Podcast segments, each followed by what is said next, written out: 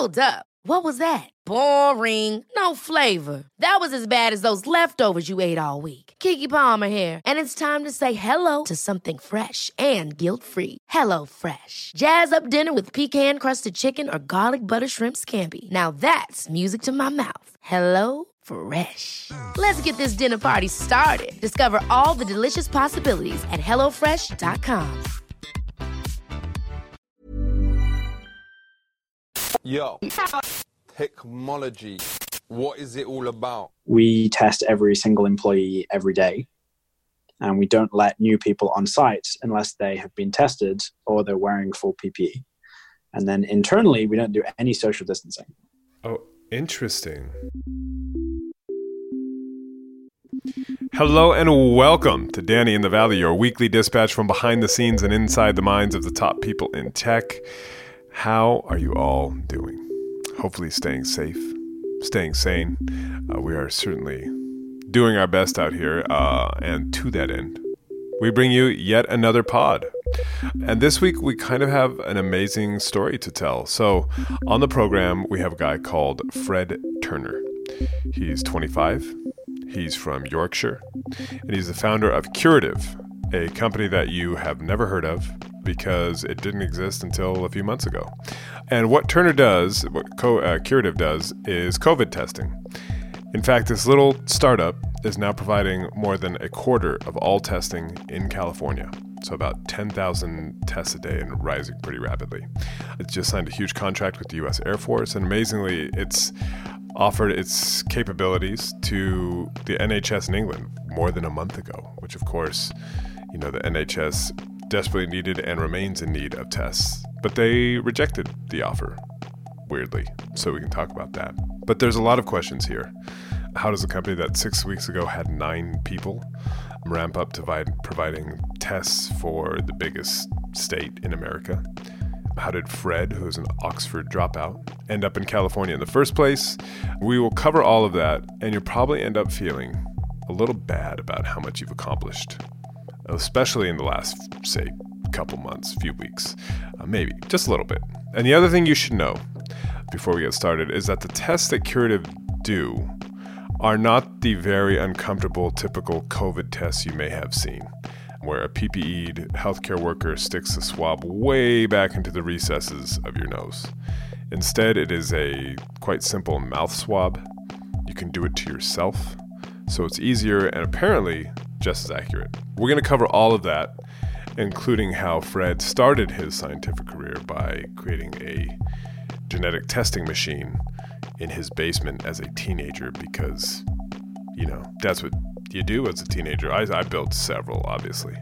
Um, I think you'll find this interesting, entertaining, and provide you a little bit of hope, at least about testing what is possible, what is happening on the ground.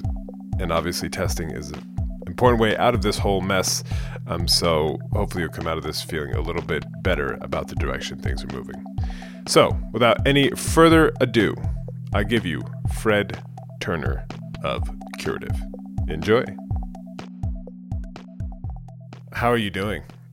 it sounds like you have some very long days. yeah pretty much every day right now is 16 to 20 hours I thought it would be useful just to talk about what you're doing right now, like in terms of testing, what Curative is doing, kind of what you're spending your days doing, and then we can kind of go backwards and then kind of come full circle, if that makes sense. Yeah, so right now, well, I am in Washington, D.C. Uh, we set up our second lab location out here. And right now, we're figuring out how to, well, we're scaling this lab up. We had our first 40 employees here that are going to get trained this week on all the lab processes. We've got a whole bunch of robots coming in this week. It's a lot easier to set a lab up the second time around. And then we're figuring out ground game for deployment. I think in LA, we have had a great opportunity to work with the city of LA and the county of LA, and they've done a lot of the, the deployment in terms of how do you actually get the test kit to someone and get it back again. And what we've seen is that there's an enormous amount of infrastructure that has been built there in, in LA that doesn't yet exist in a lot of the rest of the country. And so now we're figuring out okay, we, we're going to have, we already have enormous amounts of capacity now. How do we actually deploy those tests to people in a useful manner where we can rapidly test tens of thousands of people per day. So, how many people are being tested with the curative test today? Yeah, right now we're up to about 10,000 per day. Most of that is coming through Southern California. How old is Curative, your company that's doing this?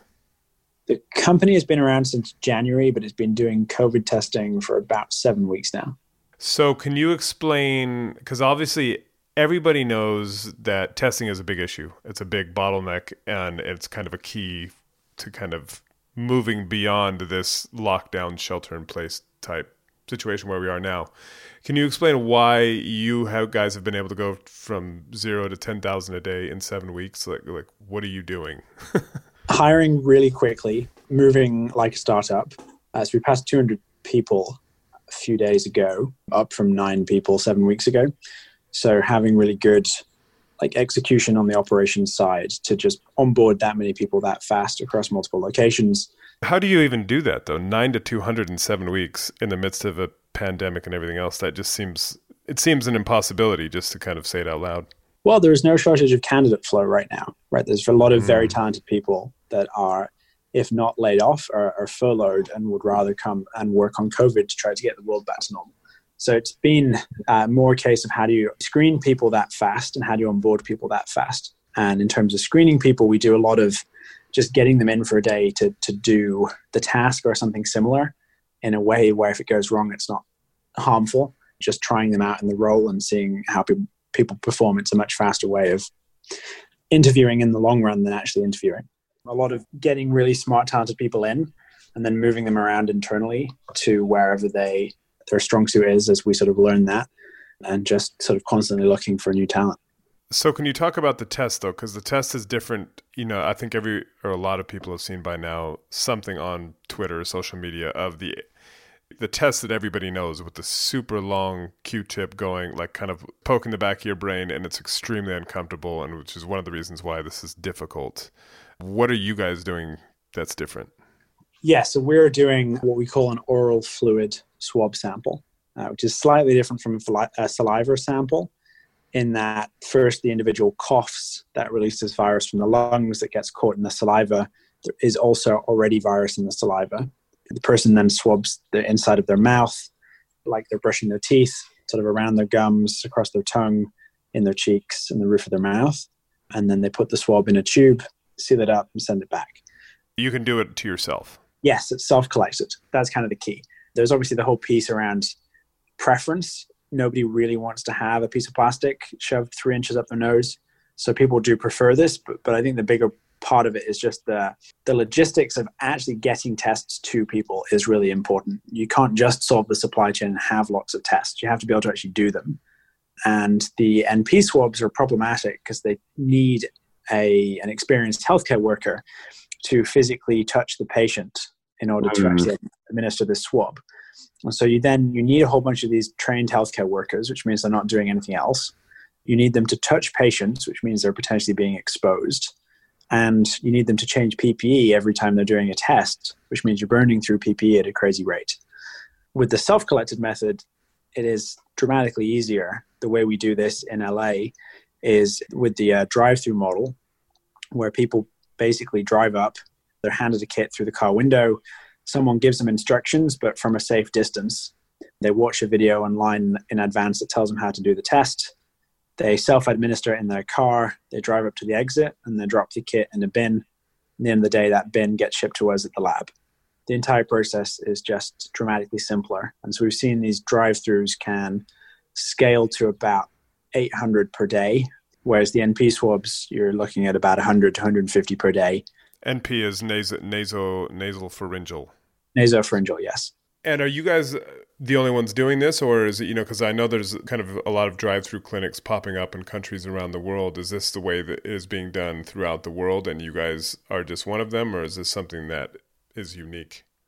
This is, yeah, there are a lot approach. of drive-through tests, but most of them are using the nasopharyngeal swabs, and so their productivity is reduced, and they're using up PPE how accurate is this compared to those other ones?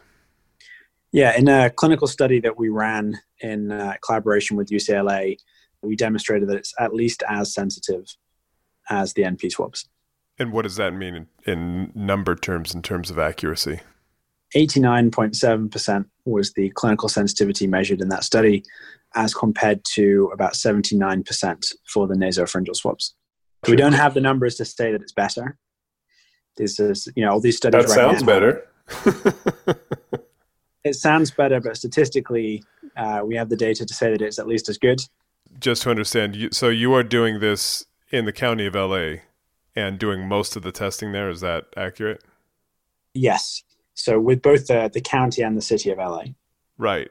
And then you are also just signed this deal with the U.S. Air Force, which is why you're in D.C. Yeah. And who are you testing there?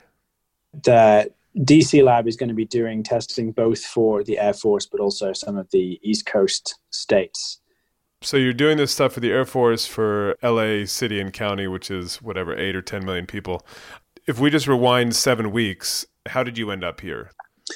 Yeah, well, initially I'd been sort of staying out of it and um, had assumed that the existing diagnostic companies and labs and, and, government would be able to just sort of deal with the scale up and it would all be fine. And then I guess it was a Sunday evening about seven weeks ago where I was just chatting with some some friends about it on a Sunday afternoon in my apartment and on a Zoom or were you guys six uh, a sensible six feet apart? This was back when being a sensible six feet apart wasn't wasn't cool yet. right, right. and uh, and we were just sort of chatting, and I started looking at into some of the numbers a bit more about what kind of testing scale would be needed. And having you know, been working in diagnostics for past several years, and uh, I'd been running a clinical lab, it became pretty apparent that the existing supply chain had maybe plus or minus five to ten percent of flex and not very much more than that. And that we were going to probably need 10 to 100x. Clearly, that wasn't going to happen without some new new ways of doing things um, or, or being a bit more flexible. And so the team uh, at Curative was working on sepsis diagnostics and uh, ways to rapidly diagnose and treat sepsis. But the background of the team is very much used to building infectious disease diagnostic tests. And so we all sat down on Monday morning and said, you know, maybe this COVID thing is going to be a bigger deal than we thought, we should probably put our put ourselves to work looking into it. And uh, by Wednesday of that week, I had found a clinical lab that was large enough to actually run the tests. That was Korva, that's in LA, and the the team was up until this point based in Menlo Park. So we moved down to LA by that Friday, began validating the test on Saturday, and launched it on Monday. So you all just left the Bay Area on Wednesday. Yeah, what did help is that uh, Vlad, our, our chief scientific officer, had been a little worried about COVID for the past sort of two weeks before that and had built a prototype of the test in his spare time so that he could test himself, as you do. but this, this, is what I'm, uh, I mean about team, uh, is we have people like Vlad who do things like that. Gave us a bit of a head start. It needed a lot of um, sort of beefing up and, uh, and reinforcement to, to get to scale but we started hiring that Monday, and I think we were 50 some people within about a week. Where's the money coming from for this? Because it sounds like you're a nine person startup. You you move in the space of a few days to a new city and you're hiring 40 or 50 people within days. I mean, that's all sounds very expensive. Yeah, it, it was definitely pretty expensive. So we had raised some venture capital money already for the sepsis diagnostic. And luckily, we had very supportive investors who were okay with us spending that initial amount of money on COVID testing. And then we also found, you know, in the LA area, the city, county, um, and a few other government organizations down there, the local sheriff and fire department, were very keen to get started testing their people immediately and moved incredibly quickly to make that happen and to make sure that they could pay upfront so that we could scale. And you know, governments are not known for moving quickly to pay startups. But I think that the speed at which the local government moved in LA to enable us to get paid so that we could scale was definitely a key factor. Where in that process did you get FDA approval? And was that necessary before you actually started testing people? It was about three weeks after that. So the way the regulatory pathway that the FDA has set up basically allows labs to do an internal validation submit that to the FDA, and then begin testing immediately whilst the FDA reviews that. And this sort of comes from the viewpoint that usually the FDA doesn't actually regulate these kind of tests. These tests that are called lab developed tests or LDTs that are designed in a single lab and then run in that lab. Usually the FDA doesn't actually regulate those. They're regulated by CMS, which is the Center for Medicare and Medicaid Services. And so the FDA, in an effort to ensure that in a pandemic tests are accurate, stepped in to begin regulating them. But in order to allow things to go quickly, once you have passed the uh, the standard bar that CMS sets out for CLIA labs, you're allowed to begin testing whilst the FDA reviews the data. And that venture capital backer, that was DCVC? The initial investment came from Chris Anderson. Why do I know that name? He runs TED Talks. But Chris and a, and a few friends were the ones that initially backed uh, me and the, and the company and then were very supportive of us working on trying to help with COVID. And then DCVC came in about a week after we moved down to LA. So, can we go way back, way back? Because I detect uh, your accent, and I've seen some videos where you had a stronger accent, but it has faded. Your Yorkshire ac- accent has faded. yeah, these, these Americans have changed me. Can you just give a, a kind of a brief potted history of you know kind of where you grew up in the UK and how you ended up out and on these fair shores? Yeah, so I grew up in a little town called Brighouse in West Yorkshire for for my entire life. Went to school there, went to college in Oxford, ended up dropping out after two years to work on a startup that I'd been doing alongside that that was actually based in, in Batley, which is a typical place for biotech startups to be based in, uh, in England, as you'll know. Uh, and that was working on agri- agricultural genomics, testing dairy and beef cows to predict how much milk they would produce. Can I ask why, of all the things, you decided you wanted to work on that? Well, I so I had built this PCR machine in my parents' basement, mostly because I wanted to be able to test myself, and no one would let me in the lab. This was when I was about fifteen. Why did you want to test yourself? It just seemed, it just seemed interesting. Way back when I read Craig Venter's autobiography and where he sequenced his, his genome and i was like i should sequence my genome but then i couldn't get into a lab to actually do that so i started just building the machines that you need to do that kind of testing built the pcr machine sorry this is just because it's so foreign to me how would you go about building your own pcr machine did you i mean there was probably some you some stuff on youtube maybe i mean I, or do you, i mean how do you go about that um, not really on YouTube. There are certainly there's certainly groups of people online, um, like hackers, and there's this group DIY Bio that have done a lot of experimenting around building these things at home. Uh, or, well, less less at home, but building them for cheap. And so there's a community out there of, of people working on similar things, and just a lot of reading things, reading papers, playing around with electronics. And it worked. Yes. How long did it take you to build? Uh, it took about nine months because this was just me in my bedroom as a teenager after school. Got you. I mean, I, if I was building a PCR machine, it would definitely only take me six months. yeah, I know. I, next time I'll do it faster. So you did it. You tested yourself. Did you find anything interesting?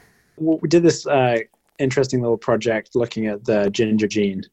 I'm ginger. I'm the only ginger in my family, so I'm, that's interesting.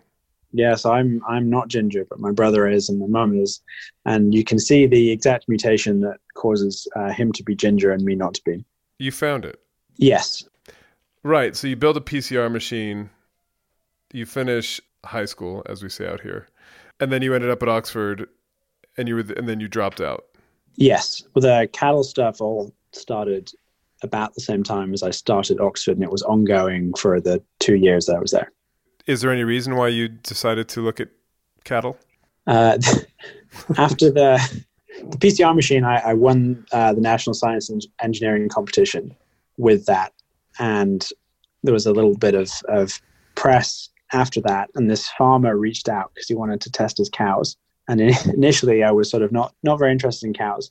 But then he kind of got me hooked and explained why this was important and why it was interesting and why lots of other people wanted to test their cows and then he started sending me samples and I ran them, and, and he seemed amazed that I could just run them and get him the results in 24 hours.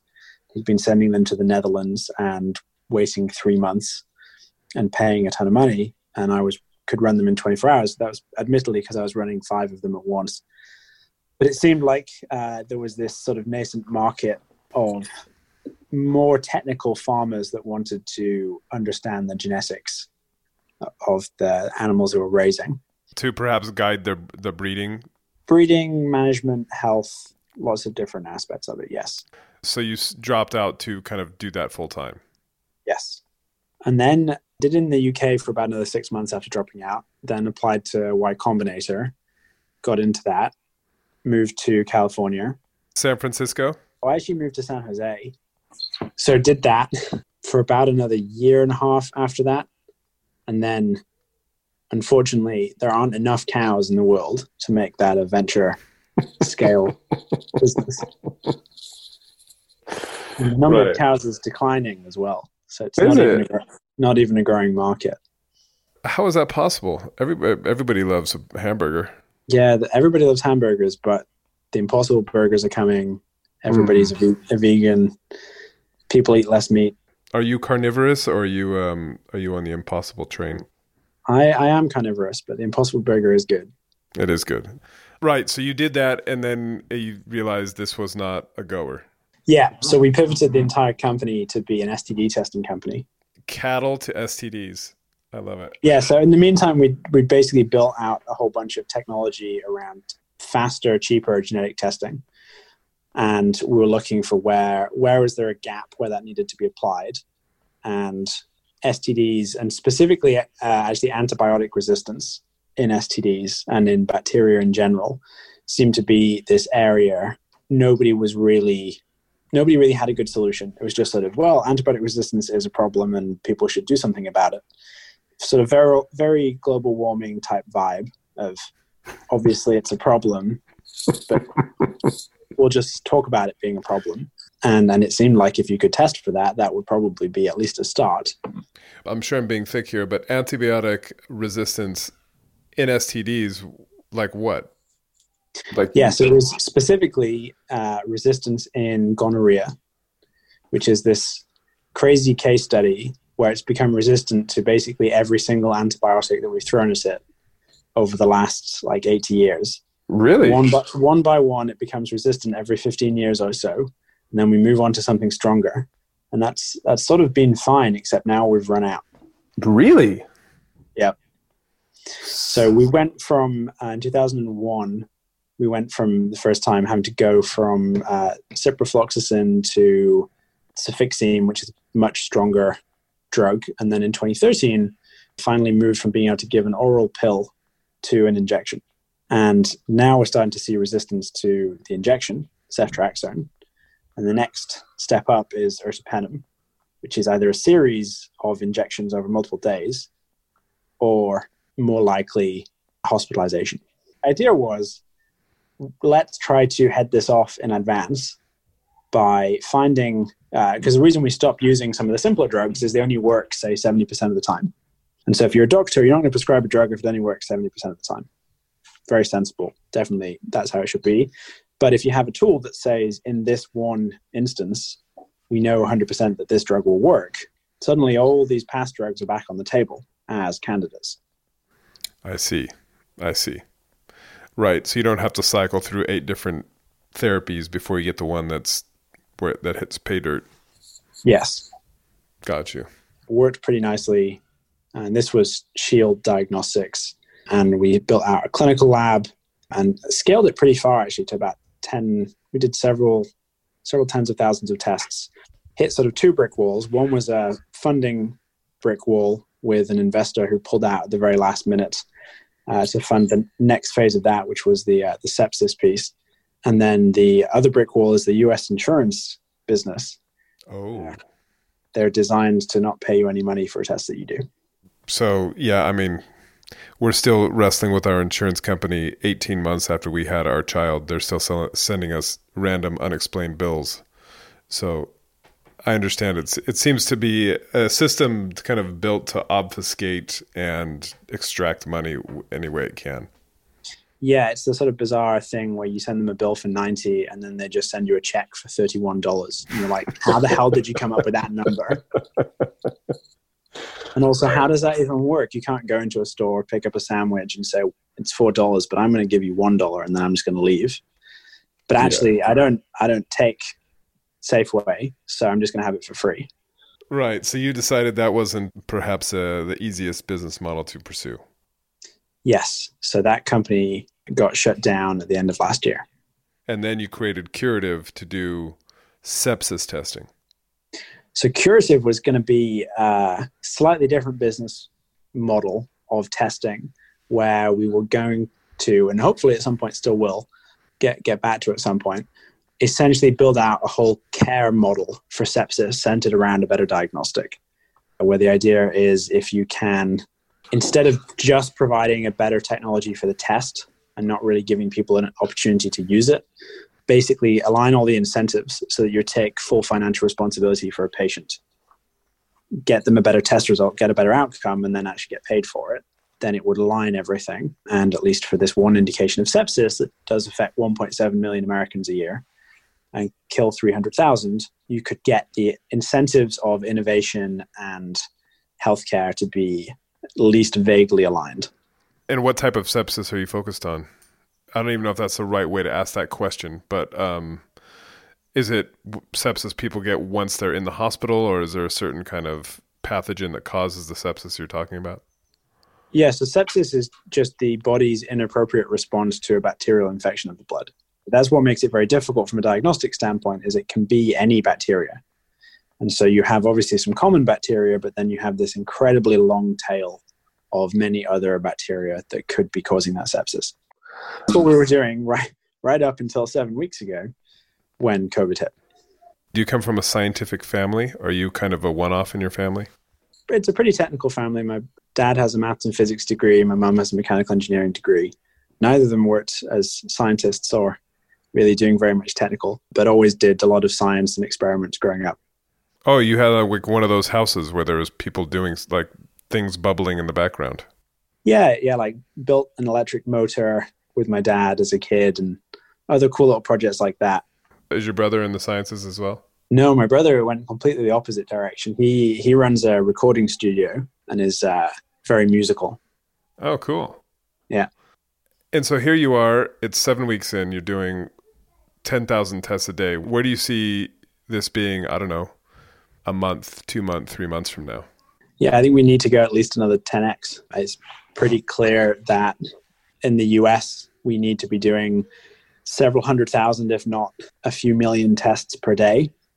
And that at this point, the existing supply chain and infrastructure that exists could probably support a few hundred thousand and not much more. I think the model that we've built in LA works very nicely. They're now scaling up to testing, offering a free test to anybody who lives in the LA area, which is getting beyond 10,000 per day now. And is that the is the city paying for those tests then? Yes. And so I think we want to take that model both in terms of the infrastructure of actually doing the collection with the drive-throughs, uh, which the city and, and, county have really pioneered. We've built out various bits of software to, to help with that, and the way that we've scaled out the lab and take that to other cities and states across the US to provide the testing infrastructure that's going to be required to actually get people back to work. Do you think it's realistic that in a few months curative could be doing, say, 100,000 tests a day? Yeah, our next goal is a million per week, aiming for by the end of May. Oh, wow. Four weeks from now. Yeah. I think the real limitation is going to be the logistics of deploying that many tests. And presumably you're talking to other states and cities and counties and whatnot. We are, yes. What happened with Britain? Uh, we submitted a, a request for for testing providers. They they put up a form. Uh, they said reach out if you've got something new. F- fill in all this information. Was this just like an NHS website, NHSX website, or something? Yeah, we'd reached out to some uh, some people out there, and they said, "Oh, we're we're not accepting like random reach outs. Go through this official application process."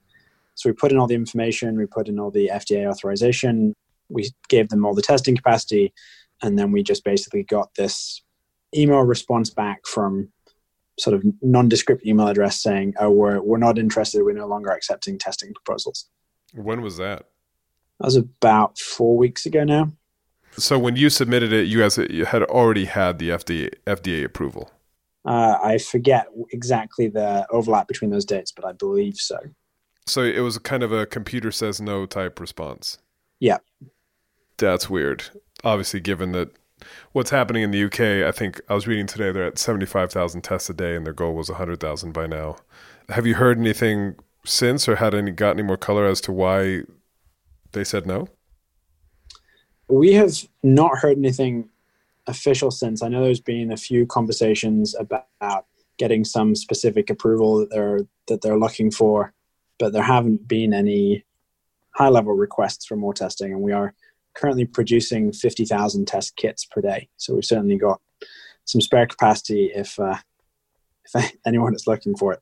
You're making 50,000 test kits a day currently. Yes. How? You're a seven week old company. How's that even work just logistically? We have three three production plants in California. And were these plants that basically you can buy space in effectively? Uh, two of them are existing, yeah, contract manufacturers where they just hire a ton of people and get a process spun up rapidly for putting the kits together. What, one of them is just a, another little startup that has spun this up, uh, producing the kits for us in a matter of weeks and scaled to making tens of thousands of them per day. What's uh, what's the name of that one? Vector One. They're doing the some of the assembly work for us. And the test kit is basically some kind of less scary looking swab, a test tube, and a plastic bag. Essentially, yeah, the instruction kit. There are a couple of other bits that are required to legally put it through the mail to make sure that it's it's safe to put a potentially COVID containing sample through the mail. So it has to deactivate the virus, has to stabilize it for room temperature transport. We have done all of the sourcing of the various components that go into that, which has obviously been one of the key challenges um, and we have built out, uh, we call it an orthogonal supply chain, where we're essentially finding sources of material that are not being used for COVID testing right now, but where they're essentially the same as something that is being used. And we can validate that it works just as well and then use that in the kit. So for swabs, for example, we've used a swab type that isn't normally used for diagnostic testing. It's normally used to test clean rooms. And we validated that it does work as well. Mm as the standard swab, and there are a million of them being produced a week that previously were not being used for COVID testing. That, that were just being produced a million per week just as a kind of matter of course. Yeah, exactly. So we've done this in a number of different places. That's kind of the easiest example, but a lot of the components that are limiting to other test producers, we've found alternative ways of producing the material or getting around that step in order to uh, make the supply chain not the limiting factor. And I think the other important piece to that is we don't want to be fighting with other labs or diagnostic companies for the same number of pieces that go into the test. Because if it's a zero sum game, there's not really much point. So you're tapping into new supply chains, basically. Right. We really wanted to make sure that we're bringing on actual new supply of kits and tests, and not just fighting over kits and tests with other labs. I know initially reagents was an issue. Uh, is that kind of bottleneck been sorted out? Are you, in other words, are, and are you basically do you, do you have to use those same reagents? We're making some of the reagents, and other reagents have not been a supply issue. Do you ever have moments? Because I was like, I've talked to a lot of people uh, in the kind of the PPE world who are doing similar things, just kind of diving into something they really knew nothing about even six weeks ago. A lot of people describe having this kind of moment where you kind of look around and be like, how is it that I'm the person doing this? Have you had any of those moments where you kind of like, why am I here doing this right now? Oh, I think I'm I'm fairly well suited for this. I've more have been looking around and like wondering why we don't have a whole bunch of other people trying to do the exact same thing. Like, where are the other labs doing testing? And what is it? I mean, do you have any sense of, you know, why things are so behind, just in terms of from your view of where you are, like on the coalface, so to speak? Yeah, I mean, I think there's probably a significant component of just um, sort of culture clash where typically you want clinical labs to run really slowly and involve a lot of paperwork because normally that means you get very high quality results and it's locked down You know exactly what you're getting. And that's fine unless you're in a pandemic. You still want quality to be the number one most important thing. You have to think about things in a diff- different way that most diagnostic people and clinical lab people are not used to sort of thinking that way. Yes, we can hire 200 people in seven weeks if we put our minds to it. We can find another source of swabs if our validated swab provider says that they're out. We don't just wait for more swabs to arrive. And just sort of that mentality shift, I think, is probably the biggest reason. It is interesting to me the why there has been not been more movement. One size fits all seemed like a good idea for clothes. Nice dress. Uh, it's a it's a t-shirt. Until you tried it on. Same goes for your healthcare. That's why United Healthcare offers a variety of flexible, budget friendly coverage for medical, vision, dental, and more. So, whether you're between jobs, coming off a parent's plan, or even missed open enrollment, you can find the plan that fits you best. Find out more about United Healthcare coverage at uh1.com. That's uh1.com. It's that time of the year. Your vacation is coming up. You can already hear the beach waves, feel the warm breeze relax, and think about work. You really, really want it all to work out while you're away. Monday.com gives you and the team that peace of mind. When all work is on one platform and everyone's in sync, things just flow wherever you are. Tap the banner to go to Monday.com. There's never been a faster or easier way to start your weight loss journey than with PlushCare PlushCare accepts most insurance plans and gives you online access to board-certified physicians who can prescribe FDA-approved weight loss medications like Wegovy and Zepbound for those who qualify. Take charge of your health and speak with a board-certified physician about a weight loss plan that's right for you. Get started today at plushcare.com slash weight loss. That's plushcare.com slash weight loss. plushcare.com slash weight loss. How old were you when you moved out here? Uh, 19, maybe 20. Did you think you were going to stay? Yeah. You did? Yeah. Why? I think people think differently out here about risk and building new things and sort of just taking a chance on building something new in a way that I never saw in England. And has that held true since you've been out here? Definitely. I mean, I don't think you could build this kind of company at the age of 25 in England.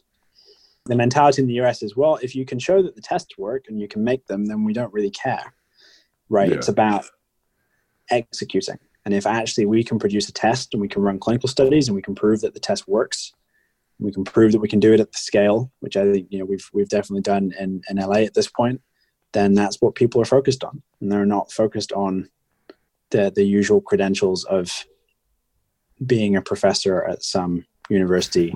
uh, has Paul Graham invested in this?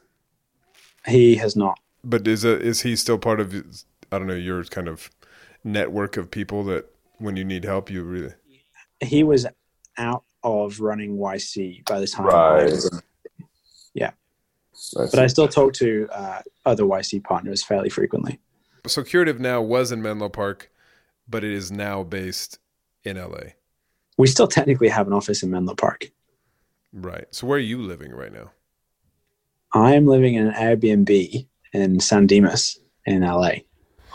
Oh, oh, I see. Oh, cool. Which is, is an upgrade from the Motel 6. is that where you were before? That's where we started.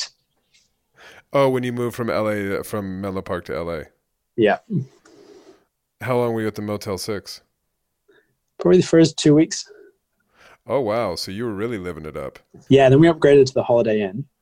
Oh, very nice. Very nice. Very upscale. And then we finally upgraded to an Airbnb. Got you. And are you guys all living there? The a bunch of you? Yeah. The other thing I was going to ask is like in terms of the funding. I was talking to somebody who funded a company, and they're like, "Yeah, I saw this company, saw what they were doing, spent two days going due diligence, and then just gave them, wrote them a big check." And he's like, I would never do this in normal circumstances, but these aren't normal circumstances. How was how was it, you know, raising, I presume, decently large amounts of money um, in this environment? Was it kind of, did you know the people already? Did you know DCVC or how did that work? Yeah, I didn't know DCVC at all beforehand. They were very similar. They were like, "This is not about money. We just have to do something. We have to save the world. We have to like get tests out there." Uh, and they, you know, they did the the standard diligence that they like need to do, but it really yeah. yeah took a couple of days, and then they just wrote the check. We saw a pretty pretty similar process from uh, several different investors. Some of them um, I'd known before, like Chris, who invested in my last company. Some of them were completely new, but it was certainly a, a unique fundraising experience. uh, how much did you raise, or can you say? Uh, we raised a few million in that first round. It we it didn't take very much to actually get things going, because you you know we're we're producing a lot and selling a large number of tests. Um, that's what has really uh, you have a you have product market fit, as it were. right, you sell something to people and they they pay with money. It's uh, how businesses are supposed to work. is there anything else happening out there in the world in the world of COVID that we haven't covered that is kind of interesting or something that you found surprising or when you got involved you're like I just can't believe this is the way it is or isn't? Well, there's all the vaccine stuff, but that's a much bigger topic of conversation. Mm. uh, just, I never really looked at that in a lot of detail before, but just understanding. Because on the diagnostic side, you can you can make things go faster with sort of innovative ways of doing things, but when you're putting a vaccine together, you, you, fundamentally just have to put it in a person and find out whether it works and mm. leave, leave, them for a period of time to see whether it's safe or not. And you can't speed those things up. And so that's. Well, I've been very, I've been very struck by when all of, and I don't know how much of this is based in science and how much of this is based on optimism and like you know, kind of hoping against hope, but there's been this broad optimism around, oh, in 12 to 18 months, we're going to have a vaccine, when in the history of humanity, we've never done that in shorter than four years. And there's a hundred different vaccine processes going on. There just seems to be this broad consensus that we're just going to have this kind of sorted in 18 months. And that just, that logic somehow doesn't make sense to me, but maybe that's just because I don't know what I'm talking about yeah, there's there's some reasons to be optimistic on that time frame, um, but also biology is just hard, and when you're doing something that's not been done before, uh, you can't make any promises. And so I think there needs to be a backup plan. Yeah, herd immunity. That's not a backup plan. No, as, as, we're seeing so very very tragically now in the UK, it's just testing. Testing has really got to be the backup plan. The, la- the last question I had was just I, I forgot to ask earlier. How did you get hooked up with the Air Force? Uh, that was through a group called Gothams that we've been working closely with. Uh, they're connected with DCVC. And they have a lot of experience doing military contracting and basically bringing startups to the military to uh, fill unmet needs. Gothams, as in where Batman saves people. With an S on the end. They're a, a small group that have a ton of experience in the area yeah, the only only other thing I'd mention you just sort of reminded me on is the employee testing thing, which is probably an interesting bit to cover. So we test in terms of like demonstrating that testing can actually be useful. Mm. We test every single employee every day, and we don't let new people on site unless they have been tested or they're wearing full PPE. And then internally, we don't do any social distancing. Oh, interesting. And we've picked up three cases of COVID at interview and isolated, quarantined those people, tested them again until they were negative, and then reintroduced them into the workforce. And we have not seen any internal spread of COVID despite onboarding 200 people. Wow. So that's allowed us to move very fast because we've not had to implement. You know, obviously, we're not. You know, we try to be sensible in having some basic social distancing that can be done easily but I think we've been able to be a lot more flexible because of having a secured environment where we have a closed location where we control very carefully who is on site and who is not on site and when they were last tested. How quickly? So I don't know. Do you have somebody at the door with a, or does everybody have to show up with their swab and then wait for the results before they walk in the door? Test kits at the door, and you can't get into the building without getting swabbed. So I do my swab. I hand my little thing over, how long does it take before I get my result? So it's it's 24 hours. So you have to come the day before, get swabbed first, and then you have to refresh your swab every 24 hours, effectively. And so we've seen that protocol We've done about four and a half thousand employee tests now, and we've seen that work very effectively for keeping us safe. And that's obviously the most extreme version of testing. Is just test everybody every day, which is not feasible to do that across an entire country. It demonstrates there is a spectrum. You don't have to. It's not just you know oh, we do a tiny bit of testing. There is a spectrum between test everybody and test no one. And on one end of the spectrum, it does work very well. Now we just need to calibrate how far up the spectrum are we willing to go. Those tests have to be analyzed in a in a CLIA lab. Yes. Great. Well, look, I really appreciate you taking the time, especially at this uh, ridiculously late hour. I will let you sleep, but thank you. It's super interesting. Good luck with it.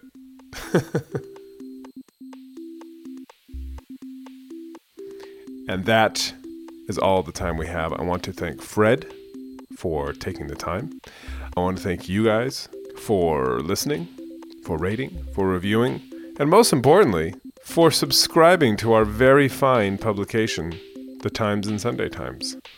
Because as I've been saying now for the last couple months, we need more people paying for what we do because things are pretty brutal out there, um, especially for newspapers and lots of other industries. So every little helps. Take a moment if you feel so inclined. Sign up for the Sunday Times or the Times. It's all the same. We'd really appreciate it. I certainly would. And aside from that, stay safe, stay sane, and we will talk to you next week. Bye bye.